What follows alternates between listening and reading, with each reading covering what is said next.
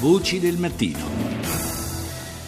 Ancora buongiorno da Paolo Salerno alle 6.39 minuti e 44 secondi. Riprendiamo dall'Africa la carrellata di voci e suoni dell'attualità internazionale. È in ebollizione la situazione politica in Togo. Per la seconda volta in due settimane nel paese dell'Africa occidentale si sono verificati scontri tra la polizia e gruppi di dimostranti che chiedono al governo di perfezionare un accordo costituzionale che fissi un limite per la permanenza al potere del capo dello Stato, un limite che imporrebbe al, pres- al presidente For Gnassingbé di farsi da parte il prossimo anno. Sullo sfondo il rischio di un'insurrezione di una insurrezione popolare, scusate, come quella che di recente ha rovesciato il governo in Burkina Faso.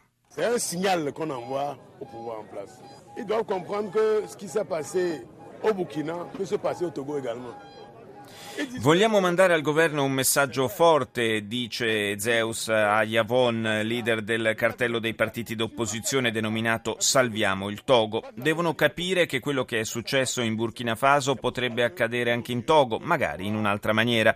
Per questo il governo deve cercare di uscire da questa situazione in modo sereno e pacifico.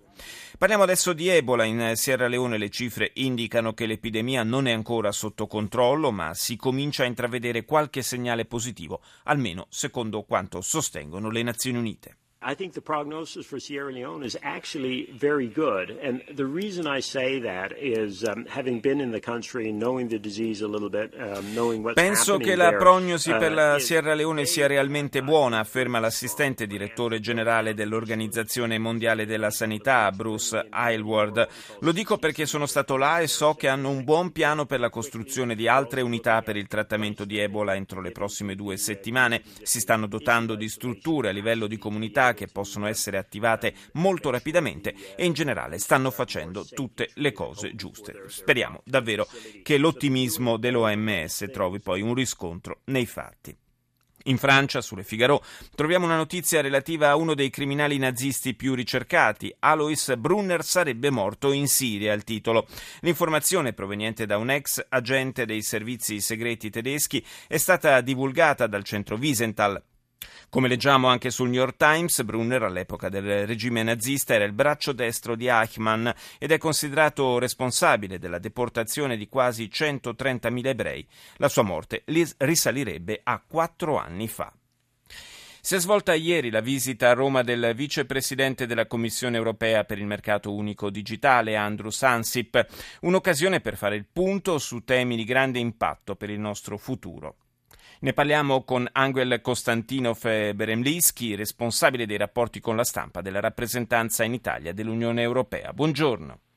Buongiorno, buongiorno a voi e agli ascoltatori. Innanzitutto che cosa si intende per mercato unico digitale in sintesi?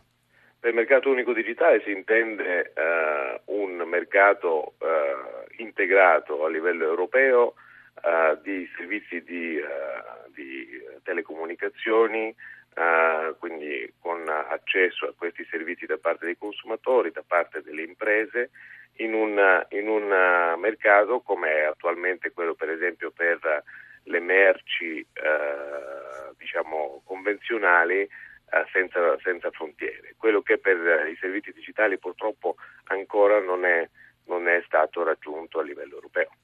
Eh, un altro punto fondamentale in questo ambito è quello delle tariffe, tariffe soprattutto oltre che per la telefonia mobile anche per, e soprattutto per il traffico dati eh, che sono diverse da paese a paese e soprattutto c'è il cosiddetto roaming internazionale che spesso ci presenta un conto salato quando andiamo a usare internet in mobilità in, in paesi diversi dal nostro di residenza. Si parlava di trovare una tariffa unica sostanzialmente sostanzialmente di abolirle e sembrava che la cosa fosse eh, a portata di mano addirittura eh, nel giro di qualche mese, invece il tutto sembra slittare, ci sono resistenze da questo punto di vista. Perché? Que- questo è ancora il nostro obiettivo e eh, siamo fiduciosi di, di, di, poter, di poterlo raggiungere eh, nel più breve tempo possibile.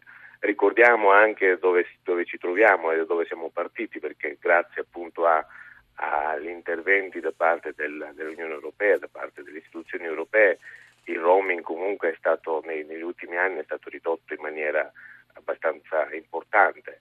Uh, per esempio per quanto riguarda le, roaming, le tariffe roaming uh, per uh, i cosiddetti servizi voice, ovvero per le chiamate e per i messaggi, sono quasi arrivati a livelli di, di, delle, telefonate, delle, telefonate, domestiche. ci sono alcuni, per esempio, questi si raccontano come aneddoti, ma sono anche casi veri, ci sono alcuni casi in cui addirittura le, le tariffe di roaming sono inferiori a quelle del piano nazionale. Succede, succede anche questo. L'attività del, dell'istituzione europea ha riguardato anche in questi anni il traffico di, di dati, che ovviamente adesso sta emergendo come uno dei servizi di telecomunicazione fondamentali. Certo. Esatto. Uh, anche lì ci sono state riduzioni importanti.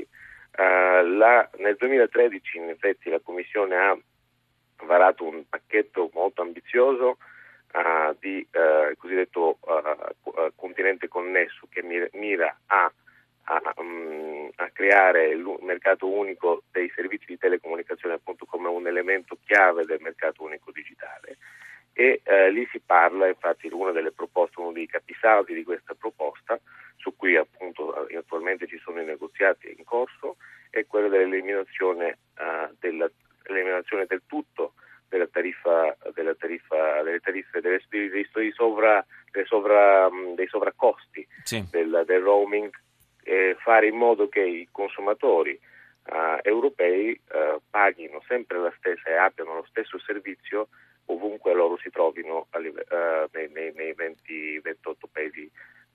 Questo al di là del, evidentemente dell'aspetto strettamente economico contribuirebbe non poco a farci sentire a casa ovunque andiamo nell'ambito dell'Unione Europea e quindi speriamo che sia un obiettivo presto raggiungibile. Io ringrazio Angel Kostantinov e Bremlischi, responsabili dei rapporti con la stampa per la rappresentanza in Italia dell'Unione Europea, per essere stato nostro ospite.